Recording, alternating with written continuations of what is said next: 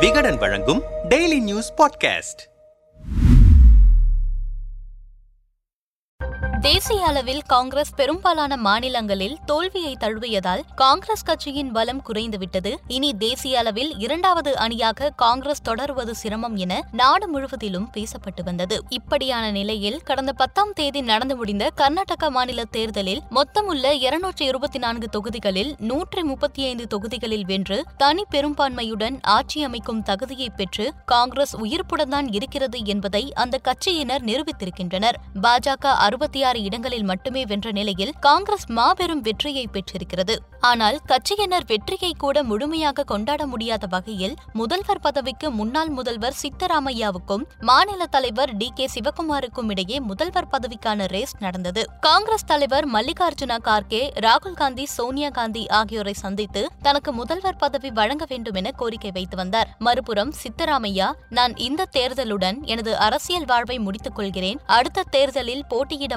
மாட்டேன் என கூறினார். இருவரின் கோரிக்கைகளை கேட்ட காங்கிரஸ் தலைவர் மல்லிகார்ஜுனா கார்கே மேலிட உறுப்பினர்கள் செய்வதறியாமல் குழப்பத்தில் இருந்தனர். ஏற்கனவே பல ஆண்டுகளாக கோல்டு வார் நிகழ்த்தி வரும் சித்தராமையா சிவகுமார் இருவரையும் சமாதானப்படுத்த இரண்டரை ஆண்டுகள் சித்தராமையாவும் இரண்டரை ஆண்டுகள் சிவகுமாரும் முதல்வர் பதவி வகிக்கலாம். அல்லது முதல் இரண்டு ஆண்டுகள் சித்தராமையா மீதமுள்ள மூன்று ஆண்டுகள் சிவகுமார் முதல்வராக இருக்கலாம் என்றனர். இந்த முடிவுக்கு இருவரும் ஒத்துவராத நிலையில் நேற்று டெல்லியில் உள்ள காங்கிரஸ் அலுவலக அலுவலகத்திலும் மல்லிகார்ஜுன கார்கே வீட்டிலும் பல மணி நேர பேச்சுவார்த்தை நடந்தது. இறுதியாக சித்தராமையா முதல்வராகவும் டி கே சிவகுமார் துணை முதல்வராகவும் ஆட்சிக்கட்டிலை நிர்வகிக்க தீர்மானிக்கப்பட்டது. இன்று காலை காங்கிரஸ் மேலிடம் இருவருமே முதல்வர் பதவிக்கு தகுதியான நபர்கள்தான். பல கட்ட ஆலோசனைக்கு பிறகு சித்தராமையா முதல்வராகவும் டி கே சிவகுமார் துணை முதல்வராகவும் தேர்வு செய்யப்பட்டிருக்கின்றனர். மாநிலத்தில் சிவகுமார் மட்டுமே துணை முதல்வர். மேலும் அடுத்த லோக்சபா தேர்தல் முடியும் வரையில் சிவகுமார் மாநில தலைவராகவும் தொடருவார். இருவரும் இணைந்து கர்நாடகத்தில் சமூக நீதியை நிலைநாட்டி ஊழலற்ற ஆட்சி மூலம் மாநிலத்தை வளர்ச்சி பாதையில் கொண்டு செல்வார்கள். வரும் இருபதாம் தேதி மதியம் பன்னிரண்டு முப்பது மணிக்கு பதவியேற்பு விழா நடத்தப்படும் என அறிவித்தது. இதனால் மாநிலம் முழுவதிலும் காங்கிரஸ் கட்சியினர் பட்டாசு வெடித்து கொண்டாடி வருகின்றனர். என்னதான் காங்கிரஸ் மேலிடம் இருவரையும் சமாதானப்படுத்தி பதவி கொடுத்திருந்தாலும் இது தற்காலிகமானதுதான். சித்தராமையாவு சிவகுமார் கோல்டுவார் வழக்கம் போல் தொடரும். வரும் நாட்களில் அதன் தாக்கங்களை நிச்சயமாக காண முடியும் என்கின்றனர் அரசியல் நோக்கர்கள். கர்நாடகா அரசியலில் பாஜக விஸ் காங்கிரஸ் என்ற நிலை மாறி Siddaramaiah vs D K Shivakumar cold war என்ற புதிய அத்தியாயம் தொடங்கியிருக்கிறது. இருவரின் கோல்டு வார் அரசியல் களத்தில் எப்படியான தாக்கங்களை ஏற்படுத்தும் என பொறுத்திருந்து பார்ப்போம்.